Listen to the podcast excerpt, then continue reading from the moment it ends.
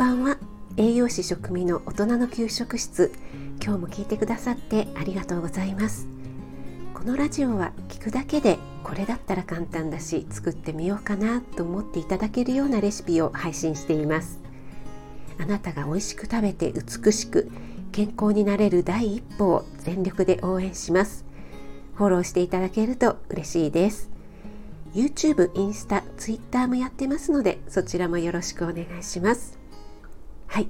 昨日はスター F 始めて1ヶ月ということで改めて自己紹介させていただいたんですがたくさんのコメントやいいねいただきまして本当にありがとうございます。スタイフリスナーさんの温かさをね実感しましたしまたいい配信ができるように頑張ろうっていう気持ちになりました。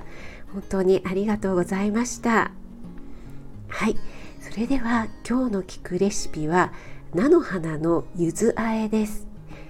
立春が過ぎてね暦の上ではもう春ですよね。この季節になると菜の花が出回ってきてますよね。菜の花は春先に芽吹く野菜なので栄養素もねとっても豊富なんですよ。それでは今日も1材料2作り方調理のポイント。3食材の栄養素の順にお話ししますね。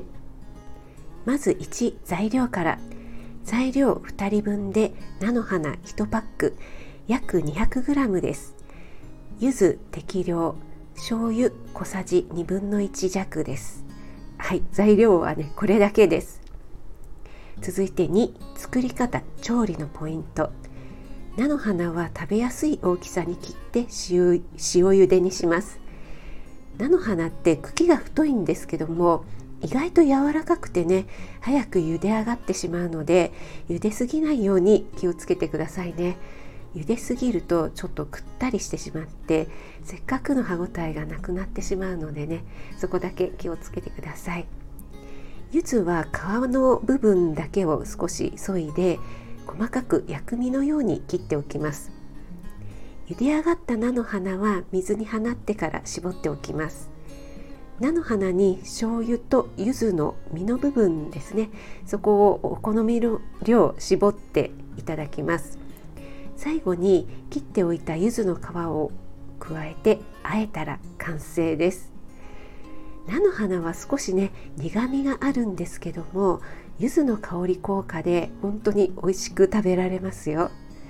34回目の放送で磯かえをご紹介しました。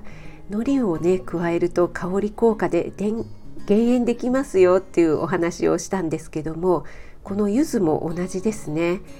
柚子の果汁と皮がね本当にいい香りなのでちょこっとの醤油だけで物足りなさを感じないので是非試してみてください。はい、最後に3菜の花の栄養素についてです。菜の花はね本当に優秀な野菜なんですよね。たくさんの栄養素が豊富に含まれています。カリウムカルシウム鉄分ベータカロテンビタミン C も豊富ですね。その中でもねビタミン K っていうねビタミンが豊富なのでこのビタミン K ってあまり聞き慣れないと思うので少しお話ししますね。ビタミン K は血液凝固作用ですね。怪我をした時に血液血を止める働きに関与しているので止血ビタミンとも言われたりしますあとは丈夫な骨作りにも関わっているのでカルシウムだけでなくこのビタミン K も大切になってくるんですよ。でこの菜の花はカルシウムとビタミン K 両方が含まれているのでねとってもいいですね。旬の野菜なので是非ね食べてみてください。はい。今日も最後まで聞いてくださってありがとうございました。少しでも役に立ったなと思ったら気軽にコメント入れてくださいね。いいねだけでも押していただけると嬉しいです。栄養士食味がお届けいたしました。それではまた。Have a nice dinner